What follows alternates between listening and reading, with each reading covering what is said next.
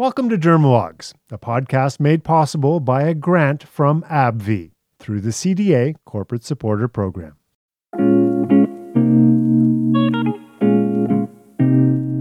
Hi, welcome to Dermalogs, Season 3. I'm your host, Dr. Kerri Purdy. For those of you new to this podcast, I'm a dermatologist who works in Halifax, full time academic at Dalhousie University. As residents, you don't always get a chance to hear from dermatologists outside your center, and this podcast is designed to change some of that. The goal of this series is to help you, the dermatology residents, get answers from expert dermatologists across the country to some of your burning questions on key areas of our practice. And one of those experts is Dr. Geeta Yadav. Geeta is the founder of Skin Science Dermatology in Toronto.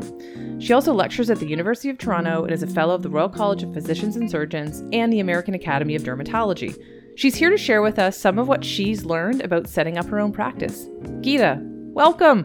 Hi, Kerri. Thank you so much for having me on this podcast. I'm really excited. Well, I'm really glad that you could join me. When the topic of how to set up a practice and questions were coming up from residents saying, well, you should do one on starting a practice, I thought to myself, you know, who started a practice recently that's successful, that's easy to talk to, and who's going to share some of her insights. And you immediately came to mind. So I really appreciate you joining me tonight. Thank you. That's a generous compliment. I appreciate it. it's true. So I do want to get into some of the details um, with respect to setting up a practice. But first, I think one of the places I wanted to jump off was just to say, okay, so you, you're finished residency, you're looking to kind of start on your own what do you think were some of the biggest challenges that you faced before you started a practice? Like, was it not having information about how to start a practice, or was it sort of the real nuts and bolts of it, um, or other? I think that is probably a question that everybody contemplates when they graduate. And I think there's a bunch that goes into it. You know, people have to figure out what kind of practice they want. And if they do want to work in the community, then it is about do you work in somebody else's practice or do you start up your own? So I worked full time at Women's College Hospital for three years, but in full time academic practice before I opened up my own. And I really enjoyed it and I love teaching. And there's a bunch of elements about academic dermatology that really appealed to me. And that's why I wanted that kind of a job uh, at first. Um, I think what I came to realize about myself, and it's what I often tell people uh, still today is every job sort of has its bad days or down days or what have you. And you do have to ask yourself what kind of person you are in terms of how you want to take those bad days. So when you run your own practice, those days are going to be stressful. And when you work in a hospital, those days are going to be frustrating. So are you the kind of person that deals better with frustration or with stress? And I think that's like a good bifurcation point to kind of decide what kind of work environment you think you'll thrive in and where you think you'll be the most successful and you know and then i think after that what comes naturally is sort of kind of figuring out are you willing to take a big risk because there is risk in setting up mm-hmm. your own mm-hmm. practice uh, or would you like to be a bit more cautious and sort of see how other people have done it and that you can learn by working in, in other practices and kind of figuring out what kind of style you want to have uh, you know as you kind of grow into your profession so it's really interesting that you say that. And I, I've actually had the opposite journey because I started practice for 10 years in the community with just a very part time academic and then sort of moved full time this January. And uh, I think you're spot on. You know, would you rather be stressed with autonomy or frustrated? Um, with lack of autonomy, and I do think there's pros and cons to to both that we could speak about later. But uh, I think that's really spot on and, and a good decision point right from the get go for residents to consider. Now, Let's take a question from a dermatology resident.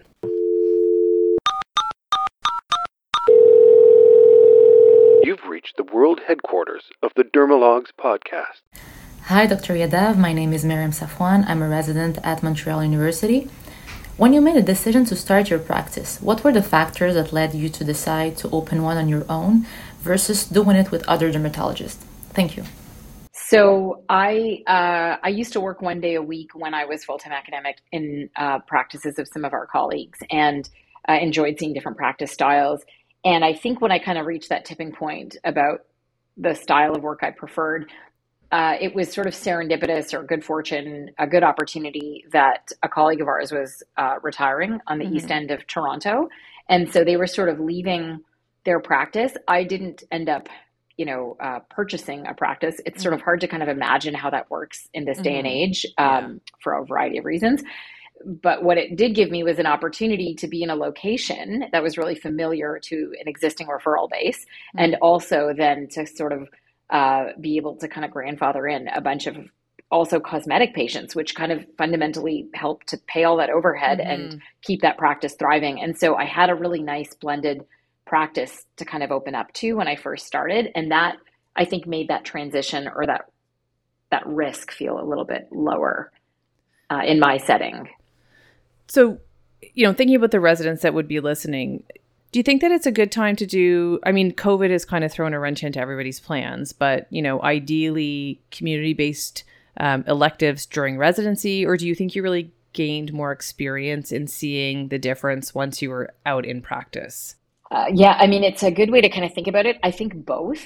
You know, when we were kind of chatting a little bit about this earlier and about the different dimensions of what it means to have your own practice, there's a bunch that you learn by just seeing how other people right. do it, sort yeah. of. And and there's things that you'll never kind of really see the full side of when you're an associate in another practice, like what are the mechanics behind a point of sale terminal and that relationship and how non OHIP money is collected and how it's processed and you know right. all that all that kind of stuff. But on the other hand you will get to see um, different styles of electronic health records. So what kind of what what suits you and your practice style. You'll start to see different people's practice styles how they um, book follow-ups the kind of patients they see the complexity of the patients they see the uh, challenges of seeing some of those uh, diseases in the community, for example, not having access to a full suite of all lab tests all the time for every patient. Some people will have to pay for that kind of testing in the community. So there's a bunch of nuances to practicing in the community that I think you can get by by working in other people's practices, and also even the kind of staff and how people organize. Mm-hmm. Their staff to support you. So, how many rooms do you like to work out of? How efficient are you? Um, you know, there's a whole bunch of those uh, intangibles that I think you can get by just fundamentally being out there, whether it's doing an elective or as an associate. But I do think that having a little bit of that grounding experience is is informative for when you go and make all those decisions. Like what EMR are you going to buy? How big is your space going to be? Do you own it? Do you lease it?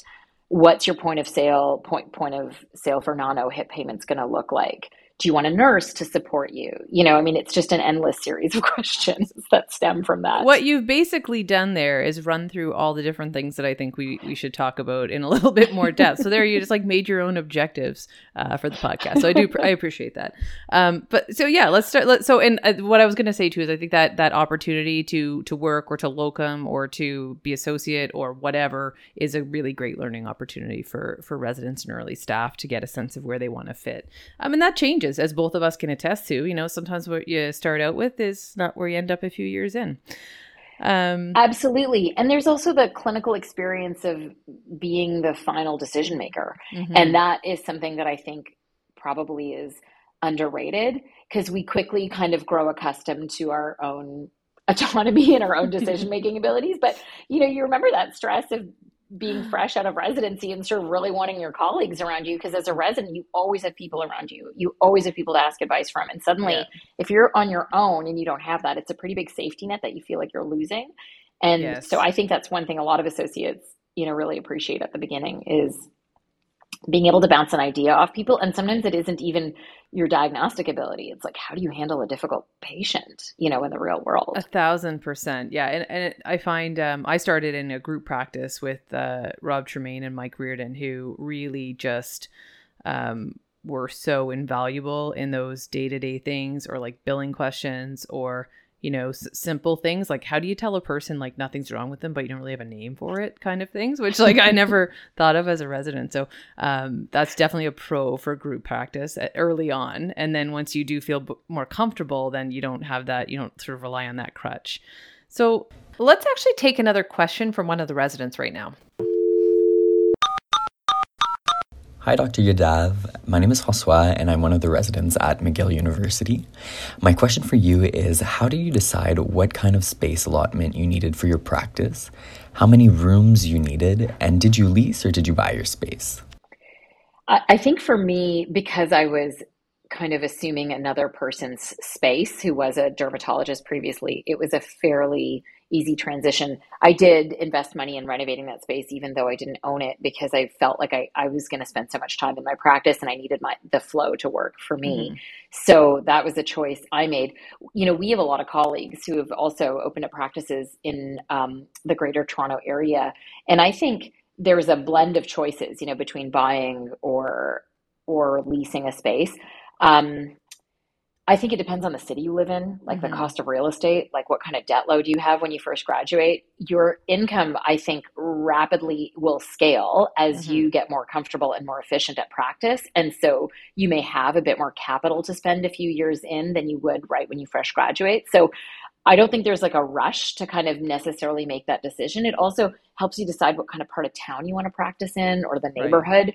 Because right. I do think the patient populations change based on where you practice. Mm-hmm. And so um, I think a bunch of those factors come into play. Certainly, the, the also the I think the scale of the practice you want. Like if you think about it, you know, let me let me think about my current space. So I I operate out of about 1,300 square feet. Okay. And so I have four clinical rooms and I have a device room in the back and I have my front area for my staff and waiting room. And I've been doing this for about four years now in the community, and I'm out of space now. And you talk to anybody who's done a recent renovation, and they'll say, Oh, we're already too big for that space. So I think the one nice thing about our profession is you can probably feel fairly secured about a trajectory of growth mm-hmm. that should you want to take on more dimensions to your practice, you know, cosmetics, medical, phototherapy, patch testing, surgical stuff, you know, what, whatever. There's a there's something you can do with the space. So so I think more space is better if you can get it, but it's costly depending on where yeah. you live.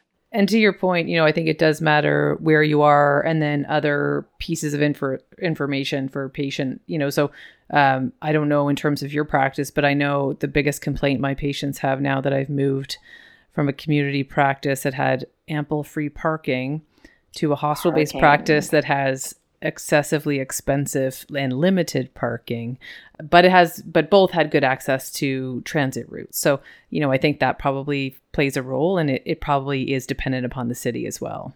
Yeah absolutely. It's incredible how important parking is to people even if they would spend equivalent amounts in gas. It's sort of like just putting it as money for parking really really bothers people and i think parking and waiting so even mm-hmm. if you have the nicest person in the world if they end up waiting to see you for you know, over an hour. I have like tipping points that I can just sense in my own practice. Like once we start getting to 30 to 45 minutes behind, I know I'm heading into unknown territory in terms of. I was just going to ask, like, where's your. Because at, at, the 15 minute mark, it, when I was in my own practice, I would get kind of antsy. Now that I'm with residents, I have to accept that I'm usually 45 minutes uh, uh, delayed, which is extremely uncomfortable. Oh. I know. I mean, it's hard, and it's hard in this day and age to kind of keep it all together. But and that's the stress of it, right? Like you've mm-hmm. got this this machine that you are both.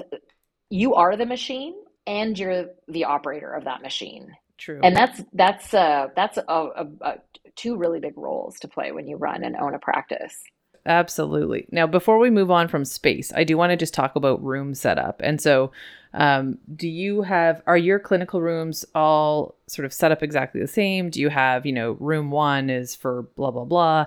Um, I know from an efficiency perspective, sometimes people have them set up exactly the same, but I, I know that obviously with floor plans, things can be a bit different. But A, are your rooms all set up the same?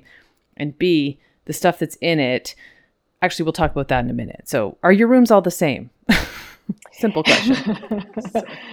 uh, similar, similar, and no, and it's a good question because I've seen again. Uh, uh, you know, I spent I spent some time visiting a lot of my colleagues in their practices, mm-hmm. even if I didn't work there. So that may be another piece of advice I would give people. There are a lot of generous colleagues out there who, if you just ask them if you can come and tour their space, they would yeah. be happy to let you show you around. And if they have a big enough practice, they may even have like an office manager who'd have more mm-hmm. time to kind of show you around.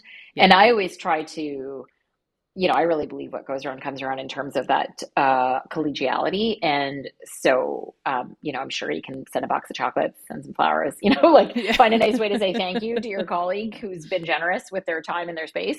But, but I would say, so for me, and what's worked for me is my clinical rooms are set up similarly. I also do some of my cosmetic injections in two of those rooms. So they have okay. a slightly different chair um, so that I can inject more easily in them. And then I have two rooms that have the standard, like solid wad of metal table, you know, for the really comfortable one that's easy for patients yeah. to get on. Not at all. it's all. like a tank, you know what I mean? It can handle any weight, to kind of thing. Yeah. So um, that just works well for me, for so that I always have something reclined so people can lay down on it and I can do procedures on the scalp and stuff like that. But um, one thing that I love uh, that I picked, like this is not my idea, but I I have pre um, pre established procedure trays for mm-hmm. shave, punch, excision, um, and my cosmetic stuff. And they're color coded and they're already set up, and my staff kind of preps them. So I literally, when I want to do a biopsy, I just have to like pop the right tray open, and everything is there for Grab me. and it's so much. It's so it, again, it's like you're just constantly trying to solve these micro efficiencies because if you think about it like I remember when I was pregnant and practicing, and every single patient would be like, "How far along are you? And is it a boy or a girl? And is it your first? and that extra one minute in every single room for sixty patients was an extra hour to my day. Yes. And so, so you try to find these little moments where you can make yourself faster, and it really does add up, and it's worth doing. You know, it's a bit of a pain to set up those flow, uh, mm-hmm. that flow at the beginning, but it, I think it's really worthwhile doing, and the rooms are totally critical to that. Yeah, I totally agree. Now, thinking about you mentioned beds and chairs, which I do think are important. Are those um, did you purchase those from the your predecessor? Did you go out and source those yourself? What kind of um, like I inherited like a big old you know tank um, in my private office, so I didn't even have to do anything there. But any any chair purchasing tips? I mean, the tanks are handy because they're kind of sturdy and they're fairly low cost compared to anything with hydraulics or mm-hmm. electronics that are going to be mobile. For injecting, it's really nice to have um, a chair that is programmable.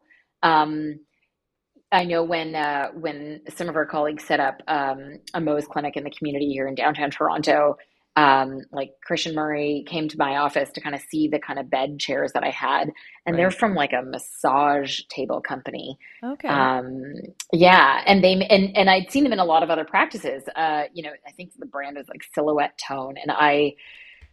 I don't know. I mean, I negotiated to be like, well, I'll buy two, you know, if you with if this you deal, right? Yeah, exactly. But I think um, I think it really depends on what what you need. Now, I found those chairs, and I was saying it to Christian, like I find them a little. I'm not tall enough for them to okay. inject with totally comfortably. So I think, um, like I'm going to buy new chairs in my next iteration that have a smaller footprint and uh, are, are a little bit more ergonomic for for my right you know physique so to speak yes. so i think it is important to see these things in real life because they do matter but at the same time if you're kind of constantly fudging with something that really looks like a chair mm-hmm. it's really mm-hmm. hard to do procedures that require someone to be laying down you know and flat and so it is kind of nice if you can have that optionality mm-hmm. um, uh, to think about the different things you're going to want to do. On the other hand, like where that thing fits in the room, it, you might be limited to the the layout, but ideally you want to be able to get around to all sides if you can, right. you know, or have the chair be able to recline and have room to do that. If it's yeah. um, they're just the things you you just don't you kind of take for granted until you're actually practicing and you're kind of stuck in a corner and you're like, how do I do that cyst scalp?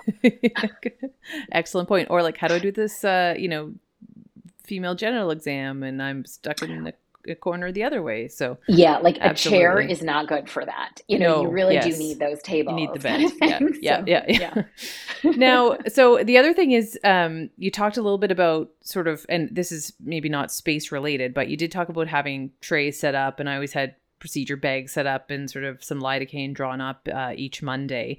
Um, in terms of purchasing items, so you know scalpels or razor blades or forceps or whatever did you use a traditional medical supplier in gta what did you do to to do that kind of stuff So I remember when I started, and it's, I think it, I've got to imagine it's similar for everyone, right? Because you sort of feel like there's all these big upfront fixed costs and Mhm. investments. You're, you got to buy computers for every room if that's how you're going to, you know, Mhm. do your clinic. And there's just so much setup at the beginning. And so I remember, you know, and anybody's welcome to email me if they want this. I have like my Oh, equipment you. supply sheet from Medical Mart, you know, that's Yeah. like got every item number and every little thing. And so I, I was like, I want to know, I'm going to order it again. I want to price. And I price compared between Medical Mart and I looked at, um, uh, I can't even remember, but other medical, traditional medical suppliers, dental Right. suppliers. And I was really kind of like, oh, well, that's $1 cheaper. And so I should go there. And, you know, and the amount of time I sort of spent. And then I realized, oh, these item numbers actually change. And then there's inflation. And then Mhm. sometimes they just change the price on you and you would never know it because you're buying so many different things.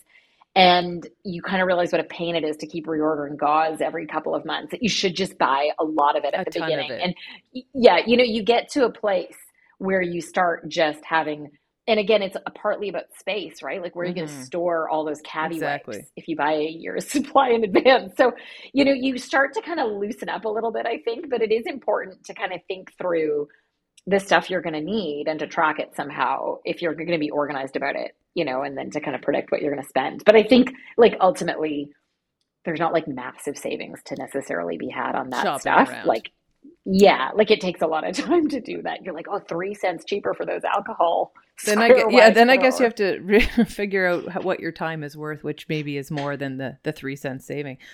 Um, I have to say, I was I was very surprised at how relatively little surgical instruments cost when I when I went out to buy them. I was like, oh yeah, it's not like I mean, you can get you know the real nice ones, but I I was uh, I was Yeah. pleasantly surprised. I guess I thought they were all going to be hundreds of dollars, but Same, you know, and it does add up, but it's not like you buy those things every day. I think what I would say that people should be mindful of is like buy one of a few different things so you can decide what you like because all the brands are different. The length is different. You may not realize how that fits in your hand. You may not realize what you were used to in the practice Mhm. that you used to work at or wherever you trained.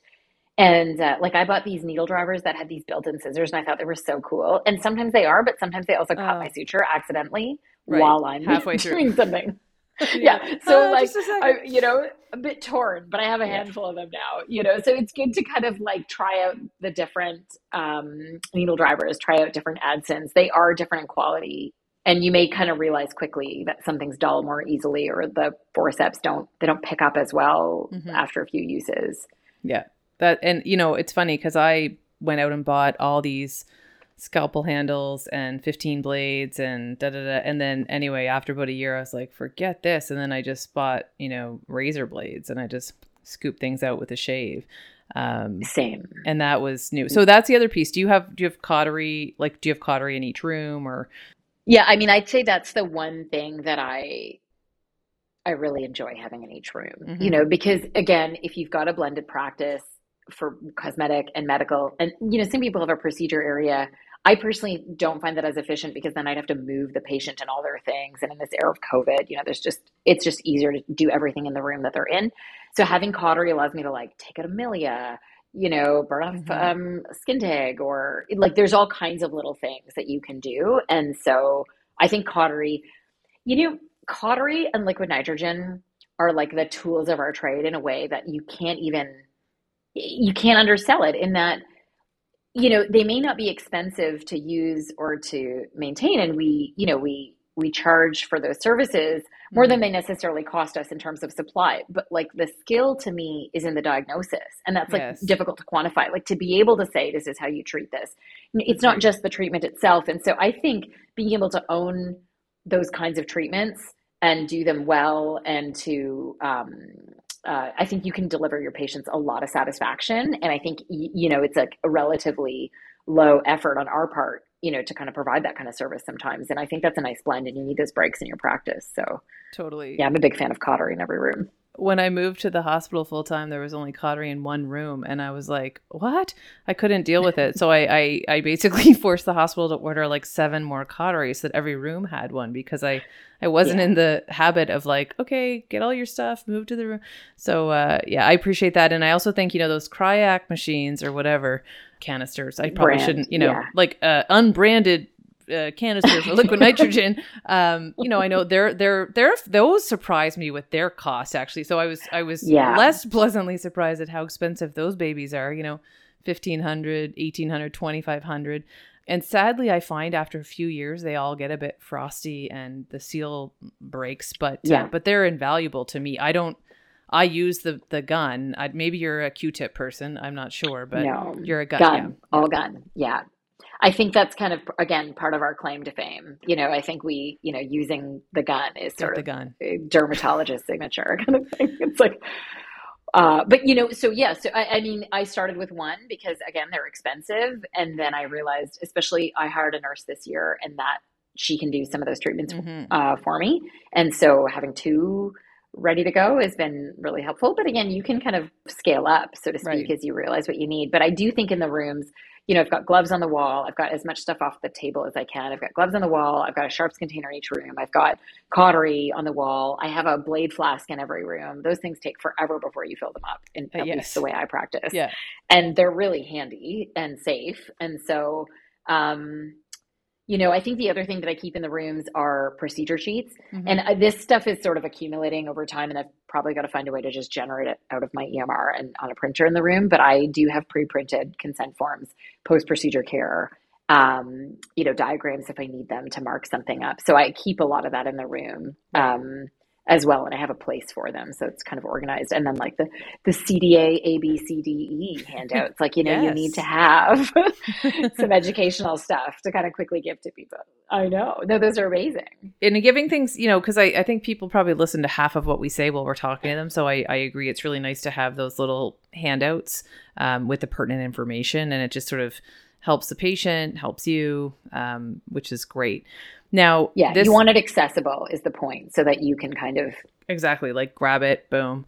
Now, Yeah. I when we were talking about the liquid nitrogen, it made me think too of like liquid nitrogen supplier and how often do you get liquid nitrogen delivered to your office? We were like on a, a sort of a weekly to bi-weekly, like in in our giant canister when I was in private practice. But Yeah, and probably because you had so many derms working there. Um, when it was when it's just me, I have somebody come once a month, and we have a big tank, and the seal seems to be pretty good, and Yeah. so I think there's some evaporation, but for the most part, they're able to top it up once a month, and we have enough to kind of get get through the month. yeah, okay, cool. And then the other thing that made me think before we move on from room and space is sterilization. Um, and so Oh, there's yeah. you know there's different ways you can sterilize and machines and packs or not packs. What do you tend to use in your practice? Yeah, I mean, I think that there's these setup issues that are super important on the outset of of starting your practice, and they're these big fixed costs like buy or rent a liquid nitrogen tank. Like you must have an autoclave. You need Mhm. an ultrasonic machine to Mhm. be able to clean your instruments. There are courses you can take to certify your staff um, on how to use the stuff and how to make sure it's being done right. And there are variations in how people do it, uh, for sure uh, like nuances to it, uh, but you are responsible for all that equipment, and there's a real standard for how you're supposed to do it. So, you know, that's important for when you start up your own practice. Like, no one will tell you that. Exactly. You have to kind of figure that out, you know? Um, You're like, oh So- right, these need to get cleaned. Uh, totally. Like, you yeah. know, doing the, I, I think it's called like the biologic sampling. Like, you know, I mean, there's like, there are real protocols there. So you have to be able to figure that out before you open up your own practice. Um, so, uh, for for me, I, I remember being a bit spoiled, and I love the hospital and these pre-prep trays, and the whole things were autoclaved and lovely blue disposable paper when you unwrapped them. And the problem is, is that size of stuff usually doesn't fit in an office size autoclave, and Totally. so we tend to use the packs because they're um, efficient and easy. There are rules around how those things are autoclaved, and so. Um, it's kind of annoying to have to open up a bunch of them, but really there should only be one instrument per pack. Mhm. and um yeah and the instruments because they're not supposed to be touching each other overlapping and they're you know like needle drivers have to be open when you autoclave them. So there's a bunch of little rules about how that stuff gets taken care of. So we just use the packs because it's easier. I Mhm. tried the paper and then the tape that would turn little diagonal stripes whenever it was autoclaved properly and it was like watching my staff do arts and crafts in the back room trying to like fold all this stuff up and again it's all about time right like it's Yeah. not an efficient use of time so i think Not the at all. packs are easy and they're fairly inexpensive in the grand scheme of things Exactly. And then you know um, which have been processed and which haven't with their little little strip. Yeah, totally. And it's really important. Like there are a bunch of nuances. And I think some people have been in practice for a long time and they don't realize it until like they get an audit, you know, or somebody coming through their office. But those things have to be date stamped. They need to have an expiry time on them. Like there's, you know, who's the initials of the person that processed it. There's logs in the back. Like there's a lot of stuff around that whole instrument maintenance. It's all manageable, but right. it's got to be organized. There's got to be a system to do it properly. Yeah. Excellent points. Okay, so now we've kind of talked about space, and obviously people would have different questions that that would probably generate from that. But I think at a very basic level, that's that's good. Um, I want to maybe shift before we go over to, to staff and billing and things like that, just to talk a little bit about EMR selection. I'm assuming you use an EMR. How did you make that decision, and, w- and which you use, if you don't mind saying? Yeah. No, I don't mind. I don't mind sharing that at all. And I think that's a really uh, important and thoughtful, thoughtful question with no good answer. I really mm-hmm. do feel like choosing an EMR is like choosing your own religion. And there's no right answer. Fair. Yeah. Fair. Um, it's uh, it's or it's like sleep trading with a kid. Like, what's the right answer? You know, there's. no, there's it was right it was more painful to sleep train my kid than to kids than to uh, select an EMR. But I get where you're going with that. um, so so you know, I use PS Suites by okay. TELUS because I personally am pretty fast with the keyboard and I like shortcuts and uh, so it's uh, there's a lot of short keys and they're fast. So mm-hmm. i think mm-hmm. i'm pretty fast with my emr um, whereas i think something like Accuro i always think about it more as something that you, requires a lot of clicks. And so that inevitably takes more time with a mouse. Like if you've ever seen anybody that's really good at excel they never use a mouse. It's all short keys. And that's fast. And so again I like it because of my keyboard stuff, but you have to pick the EMR that works for you. And there's a bunch of different nuances to an EMR, I think, that are worth considering. So, um, how you like to navigate information. Mm-hmm. I think, um, where are you going to track some of your non OHIP billing? Mm-hmm. So, some people use their EMRs as a place to generate invoices. We don't. Mm-hmm. I use a third party, I use Square to do okay. my payment processing. I think the other thing you have to think about is images. So, how are you going to upload and take images? And each of those EMRs have different functionality around it. And then those EMRs are going to charge you differently based on the data that they um, use to store your images. So, some of them might charge you for that extra space. Um, I think the other thing to consider is how uh, you may want to practice telederm or telemedicine because, again, the functionality is different. I prefer mm-hmm. phone calls and photos. Uh, but if you want to do video, you know, some of those interfaces exist better within a system. Right. And lastly, how you think you're going to collect data from patients. So forms and, um, you know, like an intake form or uh, like how do you want patients' standardized information to be inputted into your chart? Uh, and maybe that's actually not last because I think it's also the EMR you choose, you need to make sure uh, that you understand how your billing is going to be processed. So, can you do it through your EMR or is it going to have to be through third party? Um, how the lab data is going to enter mm-hmm. from labs. Like, do you want it to come in electronically? Is it going to have to be scanned in by paper? I mean, I think that off the top of my head, those are a bunch of different dimensions to really consider in terms yeah. of the functionality of your EMR and what you choose. And each province, as you say, has different approved EMRs, and what that means, you know, varies. Yeah, so uh, like, I dislike all EMRs generally, though. It's a rule of thumb. yeah, and I think you know different pro. So in Nova Scotia, there's you know uh, Doctors Nova Scotia has an EMR utilization grant and setup grant, and so for new people starting out practice, they can leverage that grant usually to get them fully set up. And then to your point, you do have to you know if you're on EMR and you're using it, uh, do you want a computer in every room? Yes. Uh, you know what? How do you want that to to look? You know, laptop yeah. desktop tower and that all you know those things have to be upgraded from time to time too so i think those are all totally. those things you don't think about and now i no longer have to think about at the hospital where we use uh, right. pa- paper you know and pens i actually did force them to let me bring my uh, uh, my Accuro just for you know record keeping purposes, but uh, it doesn't have that same functionality for photographs um, and uploading yeah. images that I know uh, the TELUS product does have. So yeah, yeah, and you know to varying degrees of uh, of functionality even in that. So I think again, uh, just given the nature of what we do, uh, considering even if you're not just looking at cosmetics, but uh, understanding how you want before and afters to appear is mm-hmm. it, it, it's something important to be thoughtful about in terms of your space setup and functionality. Like, you know, TELUS has like an iPad or, or phone app that you can use and it uploads pretty seamlessly, but it's hard to display those images side by side all the time and to be able to compare them. Whereas like a interface that was really designed for cosmetics would do that a lot better. Right. And you'd be able to recall that information a lot better. Um, I personally now have a workflow where we take an image of every single thing we biopsy and it has been um, it has been enormously helpful. I will say, like, we had five specimens that were lost by a lab wow. earlier this year, and it caused me an enormous, en- enormous amount of stress. And I still haven't gotten a satisfactory answer about the whole thing, but being able to see what it looked like before I had taken it off gave me, you know, a bit of understanding about how serious I thought that biopsy really was. You mm-hmm. know, like it was just really helpful to have it. And I think patients too need to be able to see for themselves, oh yeah, it does look better. And so I think for a whole bunch of reasons for what we do, mm-hmm. it's photography is important and thinking about how you want to set that up is a is its own kind of, you know, thought process. Now that makes me think about one other thing but before we move on to the billing that I want to talk about, but it is is tracking um, specimens. And so, do you have? I, I think you do. But yes. what, all analog. What do you do? Okay. Yeah. Logbook. logbook. Okay. I, yeah. I've never seen anything better than an analog logbook for pathology, and I'll tell you, we now actually have a few logbooks, which I think are worthwhile.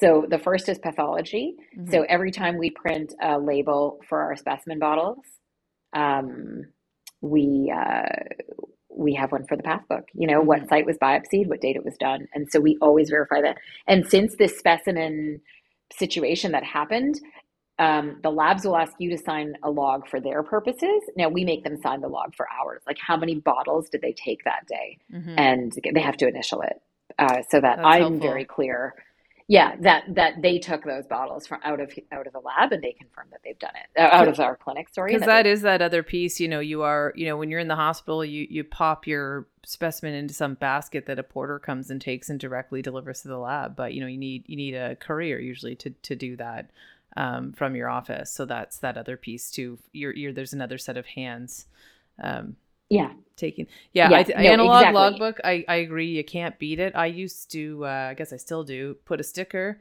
i write the date and what i biopsied and then when it comes back i check it off yes. in a red pen and then yes. i cross check that each page is completed by putting an x at the top and then every couple weeks i flip back and if there's a page with without an x i'll go uh-oh and then track that one yes. down so uh, yes. uh, yeah, can't can't be underestimated. That's where paper and pen really just they're the winners. No, there's the winners. no room for error on that. Like if if there's one thing that my staff understand, there is just no room for error on that pathology stuff. Like the site, the name, like we have a checklist that my staff, when the pathology requisition comes out at the front, because that's just the way my workflow is set up, mm-hmm. every bottle has to be the name has to be checked, the location has to be checked. Like it's all check check about you know 17 times because right. it'll happen and when it does it's it's really devastating depending on the diagnosis depending on what you were doing like you know you really want 0% error rate when it comes to the specimen and you know the other trick that i have on doing biopsies especially if you're doing something small or thin um, I'll show the patient. I'll be like, you know, I, like I close up the yes. bottle and I say, "Do you want to see it?" And then they say, "Oh yeah, sure." And then they hold it while I do my little path form, and then they confirm that they have it because I never want to hear back from the lab that there was no specimen in the bottle. Mm-hmm. Fair. And then I'll be like, no, you saw it. It was in there. It was, it was there. you, you, said, that was your Oh my God, that was off me. Um, okay so shifting gears here just uh, you know it's come up a couple times just briefly but thinking about um, billing and and really sort of the the process with which you would bill um, for for ontario ohip versus non-ohip or you know whatever provincial payer uh, covered versus non-covered. And um, i think more how do you set up your non-covered services? You said you you use square yeah. So I was lucky when I started practice that there was sort of a group negotiation with the um, the whole TBCD Facebook group, like all the dermatologists mm-hmm. that were in the mm-hmm. American and Canadian uh, group, and they had negotiated some good rates for different uh, point of sale services. Okay. And for my purposes, I'm sort of a techie person and I like the analytics that come out on the other side. And Mhm. so Square was a nice, easy to use platform for me. And so I was able to negotiate a good rate. It's it's not going to be as good as like a group purchase on a Mhm. Moneris, but like the data that I get out of it and the workflow and the functionality is just worth it for me on a bunch of levels. Um, I also have like an online store that pairs with Square, and so it tracks both, you know, my inner inventory for the products that we sell, the you know payments for all of that stuff. Like it's all in one space, and then at the end of the year, I can look back and I can see metrics to kind of say, hey, how did uh, how did this brand of skincare perform compared to another? Or what were the big revenue generators? And what were their Mhm. supply costs? You know i can see like how many boxes of filler did we order over the year and um, and compare those costs against the revenue for that. Because you know everything feels good when you when somebody's paying for it but you don't kind of realize on the supply side or on the time side you know what it what it cost you to do it Um, so i think i like having those kind of metrics. It requires sort of a good setup but that's why i went with a a point of sale platform that had a bit more sophistication to it whereas you know the the things you have to think about are like if you're going to do um, something a bit more traditional like you know Moneris or through a bank there's a there's the aspect of collecting the fees you pay when you collect it's mm-hmm. also sort of how it integrates to your inventory. So how are you going to track the inventory of stuff in your clinic whether it's medical supplies cosmetic supplies products you're selling and even just how patients are going to pay when they so our we have like portable terminals because that's how square works. So we can go in the room and because it, we don't have a private area for people to check out for their cosmetic services it's nice for them to do it in the room. Right. uh, and so and then we kind of book them their follow-up in the room. Everything just kind of happens in the room and then they just head straight out the door. And i think for covid that actually works really nicely. Absolutely. Although we're not talking about this specifically, um, because we're really talking more about the logistics of setting up a practice, but just out of curiosity, you know, do you divide your cosmetic medical time by day, by hour, or do you just sort of have it intermingled throughout? Because I know that's something a lot of residents wonder about in terms of like setting up their own practice. Yeah, I mean, I think there's, again, I don't know if there's a right answer to this, but the way I've set it up is, um, and it all depends on how busy you are on, Mhm. on those things, you know, and what you enjoy doing. So right now, I, I do phone calls hmm on Mondays. And so that's my quote unquote virtual day. Right. Um, and I have phoned about 70 people on a Monday. And those are how I keep follow ups out of my waiting room and out of my practice. And I can see more of them by phone than I can Yeah. in person. I find it exhausting and it requires a lot of gonna say, multitasking. that is exhausting. Yeah, and I like I have staff like set them up, make sure their family doctor is updated, make sure their pharmacy is updated, then they hand them over to me. I know what you know, once you have the diagnosis in person, which I still feel I can't make easily over the phone or photos. Agree. Once I have the diagnosis, I find the treatment algorithm flows a lot better. And Mhm. sometimes you just want to check in. It's going, well, all right, you're fine. You know what? I'll see you again if it flares. And so you can kind of like not book them again or Mhm. what have you. And so um, it helps me just kind of tie a lot of bows on things that I'm managing or then know when I need to bring people back for procedures or for other things. And so I do my phone calls on a Monday. I see people in person on Tuesdays and Thursdays. And on those afternoons, it's when I do procedures. I find it really hard to do procedures mixed in in the day. So if I'm doing anything surgical, I just need to know that that waiting room isn't like piling up because Right. I find that really stressful. And sometimes procedures are complicated. You know, Mhm. sometimes things bleed or, you know, they didn't quite turn out as you expected. Yes. No, no. Um, so, you know, anyhow, so I do those procedures at the end of the day, and then I tend to book Fridays for my uh, cosmetics. I think that has some challenges associated with it. People like it for a bunch of reasons, but it assumes some risk Mhm. because nobody is there on a Saturday if there's a complication. And so you have to have systems to kind of make sure that people can reach you Mhm. if you're going to be doing um, riskier things on a Friday, for example. And so we have an answering service set up to kind of help us um, make sure that people can get to us without me having to give out my personal cell phone number to patients. Um, so, you know, you just have to have, again, those good systems set up. And I think I'm reaching a place where the Fridays are not enough. Um, and so we're starting to kind of sneak people in at the beginning of the day or wherever. I, I think what's really tough, depending on how your waiting room is set up and stuff, I only have one waiting room. And I think patients who've been sitting there for those 30 minutes, like really don't like the idea of a cosmetic patient kind of waltzing through and maybe being seen more quickly. And I think the optics of that aren't mm-hmm. aren't great. Yeah. So I think it's important to kind of manage that uh, yeah. appropriately and you know to to be able to kind of provide everybody with what you feel like is you know a good level of care. Yeah, for sure, for sure. Before I you know take up your entire evening i do uh, just want to take a little bit of time to talk my, about my kids are in bed just to be clear so okay. like it's just you and so me. are mine for now uh, one of them could could arrive at any given time. I do want to just uh, talk a little bit about staffing um, and some of the considerations around that. And so, okay, like different people obviously have different staffing requirements. You mentioned you recently hired a nurse. Who do you have working in your office? So now I have sort of a secretary, a clinic coordinator, an esthetician, and a nurse. Okay. So four four people.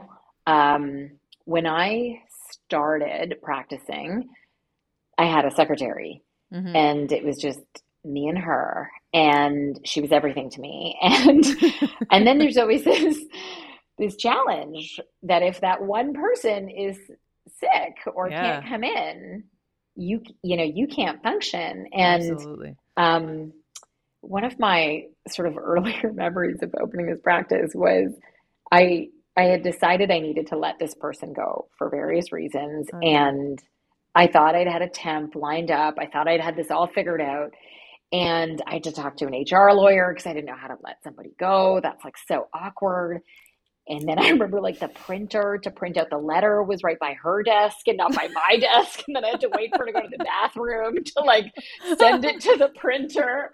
Then I had this letter, but I didn't have any envelopes. And so then I had to wait for her to go to the bathroom again to get an envelope to put it in. Like it was the worst day. Like it was so badly executed. It was so awkward. And I, um, it was terrible. Anyway, so I thought I had it all lined up with a temp to come in the next day, and the temp calls and is like, "I got another job." No. So then I had nobody, and so I had this, you know, day booked of patients and nobody to help me, and so I called sort of. I don't know, a friend of a friend of a friend had a neighbor who maybe had some time and she kind of came in and like swiped health cards and put people in rooms and it was it was so um it was so challenging and i remember just thinking like how on earth did i get here like what did i do wrong yeah. to, to be in this situation right now yeah. Um, so, you know, so anyhow, so then it was, you know, within rapid succession, I hired an esthetician. And again, it's just like cost. Like many people, maybe they, you know, if they've been practicing for a few years and they've generated a bit of revenue and they've decided they've got a bit of capital to spend on all these things and they're willing mm-hmm. to kind of take the loss while they kind of ramp up their efficiency and their billings and to support all those overhead uh, costs you know maybe they they would do it differently but that's how i did it. And i uh, i rapidly then hired an esthetician because we bought our first laser. Okay. that was like you know um uh, you know you have to think about that and those choices. And so then there were two you know and that sort of you know made yes. it a little bit easier. And so uh, for me the growth has been organic based on my needs and uh, only recently have I found myself in a position to say, okay, look, I really need somebody else to do more day to day secretarial stuff. And my sort of long-standing secretary, um, uh, who has been a total gem, is the one that now is sort of running more coordinating my clinic. Okay. And so I think the functions people play certainly evolve as um, as you grow, and also you, you realize kind of what their capacities and skills are. Uh, and they everybody will have strengths and weaknesses in that department. And so having a nurse was this big luxury because now I have somebody that's like a clinical extender. Yes. And I think one of the great questions to ask anybody you work with is how do they use their clinical extenders mm-hmm. you know whether it's a physician's assistant or a nurse and you know all kinds of levels of nurse like rpn rn mm-hmm you know, uh, like how do you use them effectively in your clinic? So is it that they do all your biopsies? Do you train them to do all that? Is it that they counsel about your biologics? Are they um, calling patients about their pathology results? Right. Um, that there's also questions about billing, you know, depending on the province, sort of how you get remunerated for their time uh, spent with patients. So I think there's a bunch to consider, and I think it varies by region. Uh, yes. But having those elements in play, I think, are essential sort of roles to fill the work at a clinic, a dermatology clinic. Yeah, and to, I think you made this point earlier too that you know depending on what you're doing um, and what you can sort of afford from a capital perspective, or you know whatever, because certain things will pay for themselves. So you know initially upfront cost, you have a nurse or phototherapy machine, um, but eventually with billing that can help to to pay for itself and allow you to you know extend out some other options. So um, I think and and you can't you made this point and I think it's very true well, you made it in a different way, but you really can't underestimate the help that you get from the different people that work in your office and that they really allow you to do your job because you know otherwise you're just you're a doctor in a dermatoscope with uh, no way to, to at least i was the day you know a snow yeah. day or a sick day i'm like oh my goodness don't leave me here I i'd know. be writing down health card numbers going i hope i can deal with this later um, no, it is. It's really stressful. And I think on the HR side, you know, there's this is the hardest part of the job for sure. Mm-hmm. And I would say my two pieces of advice on that are at least, again, this is how I operate. If you don't think that person's a good fit, this is something my husband who did an MBA has taught me. Like, if you don't think that person's a good fit, like just make that decision sooner rather than later. Like yeah. it's better to have those bad conversations early on than wait to have them because it's really hard when you're like a year into that relationship and you're sort of like, oh, actually, I really wish I'd let you go. Like that's a very hard thing to do a year yeah. Into a relationship. So I'd say if you don't think it's the right fit on the outset, it probably isn't. Yeah. Like, and you're probably not going to not going to enjoy that. And I think things change as people get comfortable in their work environment and stuff, and people learn and they can maybe. But if you don't think that person is going to be the right fit, just make that decision sooner rather than later. And I think they'll appreciate it too because they can go grow in the right setting where they can thrive and be successful. You know, yeah. Um, it, yeah. it, may not not the, the derm environment is very particular, right? It's so mm-hmm. fast paced. You have to multitask. You want people to be efficient, and and fundamentally, you're paying all these people not to like employ them, but to help you. Exactly. so, you know, if they're not helping you, then it's not what are you doing? It's not the right trade off. Yeah, what right. are you doing? Like you're yeah. just gonna kind of really bust yourself up to try to get everything done and yeah. be be burnt out. Like you'll burn out for sure. And i think you know I, I i can speak for myself. Maybe i can't speak for all of us but i feel you know that the vast majority of physicians and dermatologists uh, don't have that business experience. They you don't have those skills. Um, and so, you know, sometimes just avoiding those awkward things or think, well, you know, well, they have the job and their their kid, and you know, um, at least that for me, I found a bit of a challenge um, that I hadn't been prepared for, thinking about it like a business because you know it is, and it's the the business of healthcare, but at the same time, there's all this these extra layers that like I didn't feel prepared for for sure.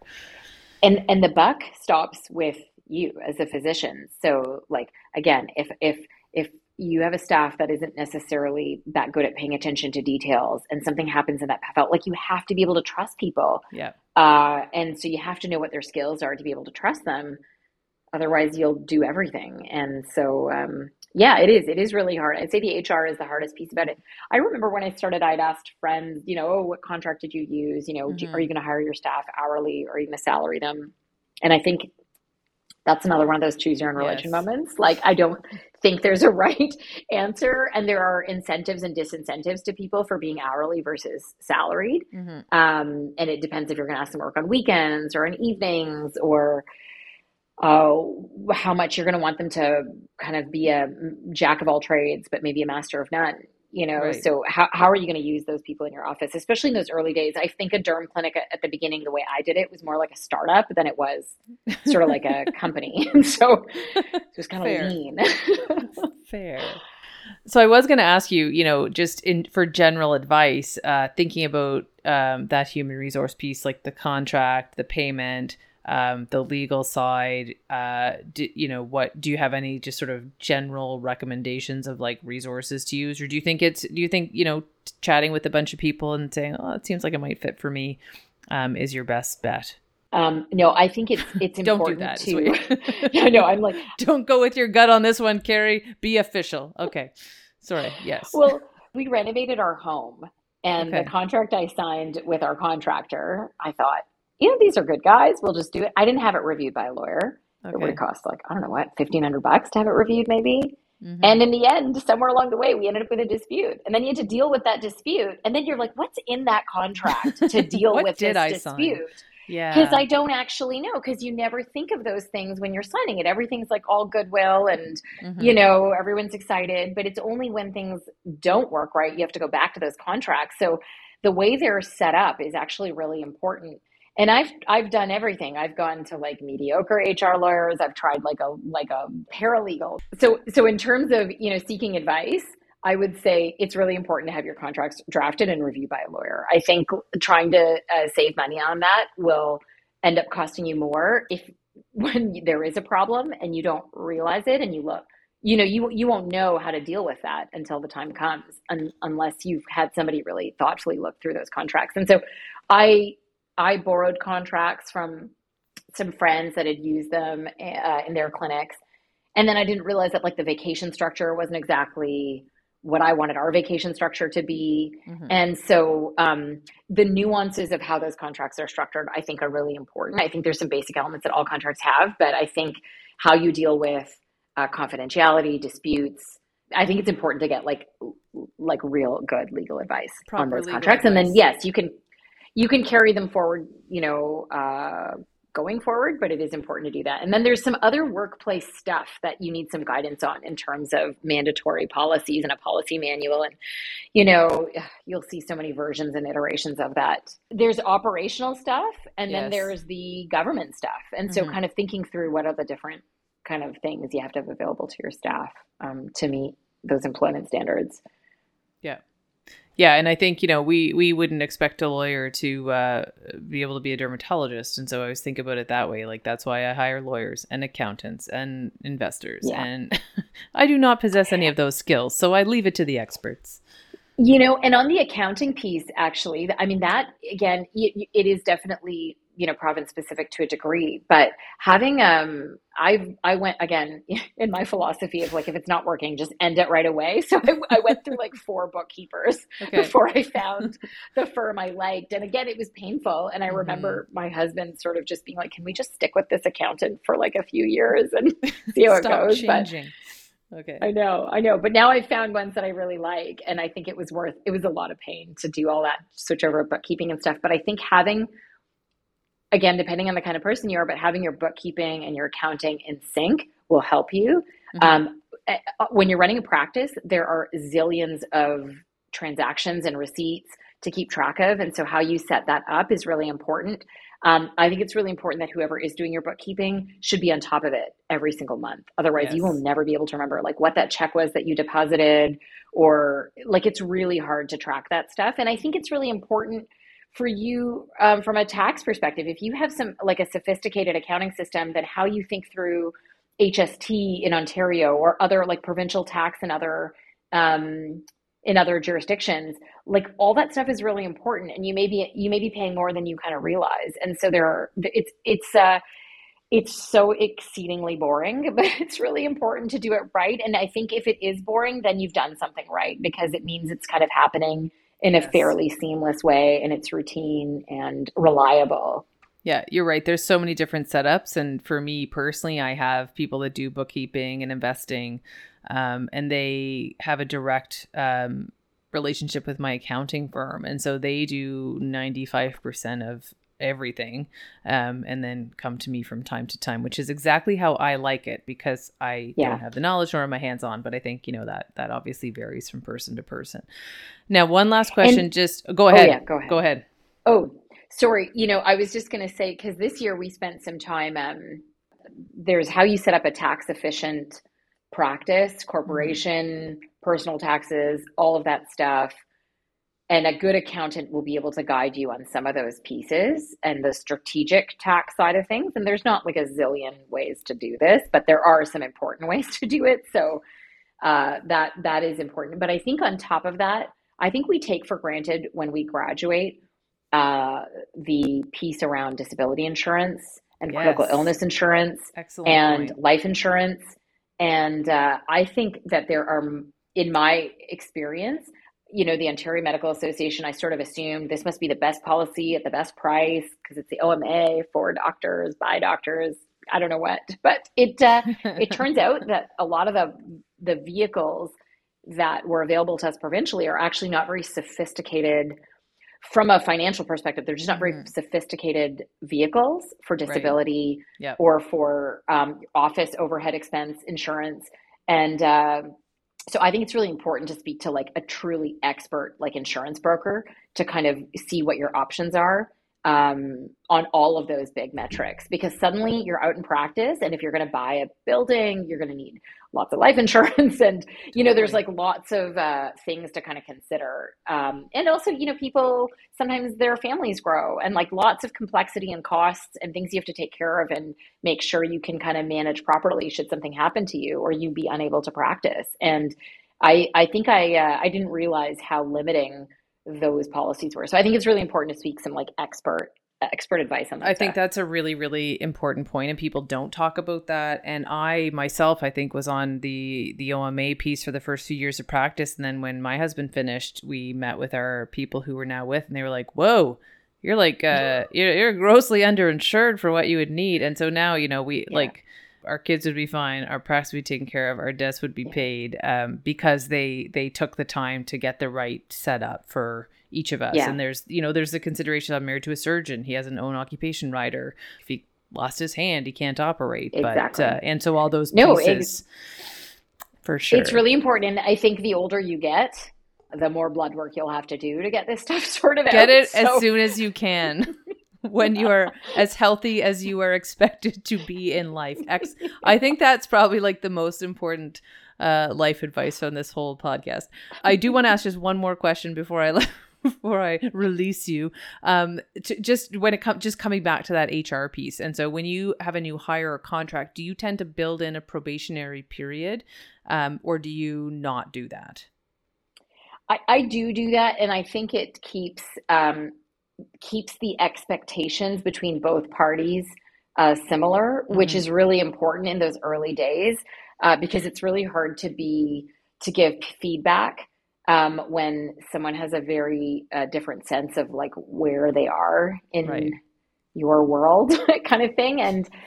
So, uh, you know, I don't know. Again, I've tried all kinds of models. Like I've tried trial days, see if we can get to know them a bit better. Try try to bring somebody in on days when we're not busy so far what I've experienced is for um, for certain staff, you just kind of like throw them into the fire and sort of see how they do. Good luck. Uh, and how they step up, you know, because I think that's what I'm looking for in my practice. I'm looking for people that are going to step up to keep uh, to keep things moving, to uh, provide um, uh, professional sort of care and assistance to the patients that come through the place, and also uh, people who kind of care because if they care about my practice, that's the other side of it. It's not just about me. It's I care for them and mm-hmm. I this is sort of the kind of employer I want to be. It's the kind of culture I want to build in my clinic and I think that's really important for people to reflect on sort of what what they're going to do. Like how are they going to celebrate birthdays? How are they going to are they going to bonus their staff? What are they going to base that bonus structure on?